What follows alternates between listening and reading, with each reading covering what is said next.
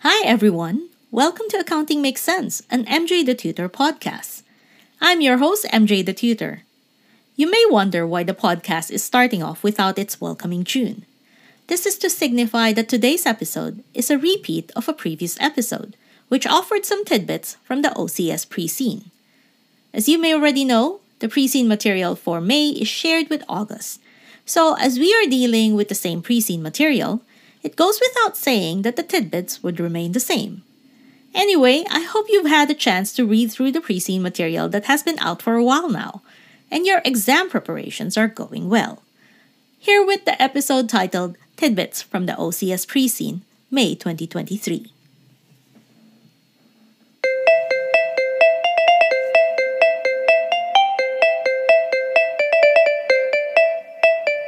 Hello, everybody. You're listening to Accounting Makes Cents, an MJ the Tutor podcast, and I'm your host, MJ. In this podcast, we are focused on helping accounting students all over the world by offering a quick warm up on various accounting and business topics, hoping to generate bigger discussions and conversations around them. If you are studying the CIMA case study this session, then this episode is for you. For this episode, I'm going to offer a few tidbits on the operational case study for May 2023. A few months back, I started a podcast episode format where I offer tidbits on the pre seen materials that have just come out. So, these tidbits are like clues, for lack of a better word, clues into the world of the pre seen company. For this pre seen, CIMA just released the materials last week, so this is really a very quick and very fast insight into the OCS pre seen. I've only had the weekend to read through it, but here are some of my initial thoughts. A background information on this is that our pre-seen company is a company called Trax Europe. They manufacture and sell tractors used for agricultural purposes. They are based in the fictitious European country called Teeland. Our first tidbit to share is the surprise information that this company is a wholly owned subsidiary of a larger company. The reason I say that this is a surprise is because most pre seens of the past have always been the parent company. And for this one, it's actually the reverse scenario. We have a company that is actually a subsidiary of another. And basically, we are just one subsidiary out of a lot in this group. We are in charge of a region in Europe. Our products are manufactured in Teeland and sold in Teeland and nowhere else. It's very siloed when you look at things. But something to note is that during the exam, something could come up where we may find ourselves being opened up to further global reach. We could be called upon to help another subsidiary and something of that sort.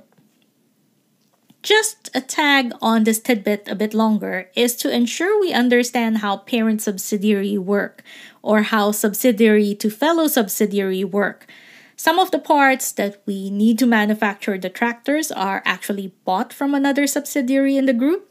So this opens up to questions about transfer pricing, maybe, and interaction with that other entity in general. Our second tidbit is one on dealers. There seems to be a big reliance on having this middle person in the mix. Trax Europe does not deal with individual farmers as customers. They actually use dealers or the dealers network to work with the end consumers. The setup here is not uncommon. A lot of manufacturers in the real world tend to work with distributors or dealers to deal with the general public. And this is okay.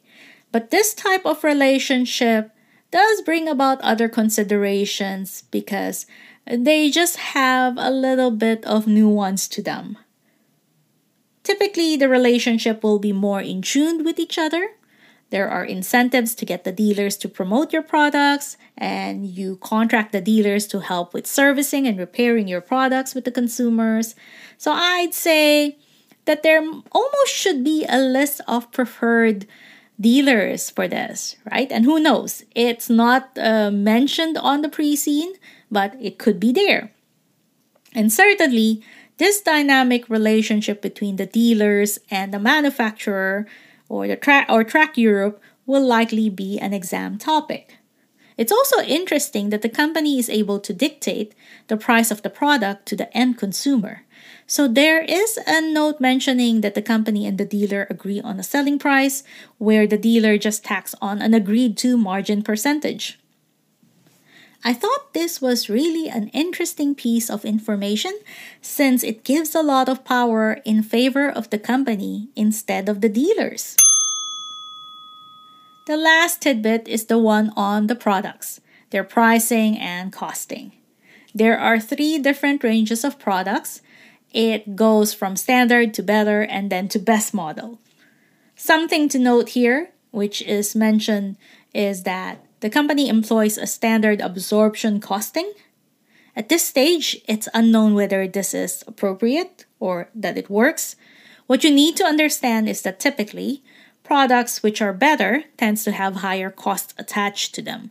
So maybe perhaps a standard absorption approach is not really that suitable to find out what the real costs of the product ranges are. Additionally, some of the margins projected by the different product ranges may be off because of the standard absorption approach. Again, it's not wrong, but it could affect some of the costing numbers as well as budget numbers in the end if we ever find out that absorption costing is not really working for this company and they should actually utilize ABC, activity based costing. Anyways, that is it for me today. I hope you found this episode helpful and maybe perhaps you had the same thoughts as me when it came to the OCS pre-seen of May 2023. That's good since it confirms your hunches. And if you had some other different ones, then this is also good since it gives you additional food for thought. As always, thank you for listening to Accounting Makes Cents, an MJ the Tutor podcast. I am your host, MJ the Tutor. If you're keen to connect to be updated with the arrival of the next episode of this podcast or find CIMA resources online, please head on over to my website, www.mjthetutor.com. You can also hit subscribe on whichever platform you are using to listen to this podcast. If you want to connect with me on social media, I'm on Facebook, Twitter, and Instagram under the name MJ the Tutor. And I hope to see you again next time. Ciao for now!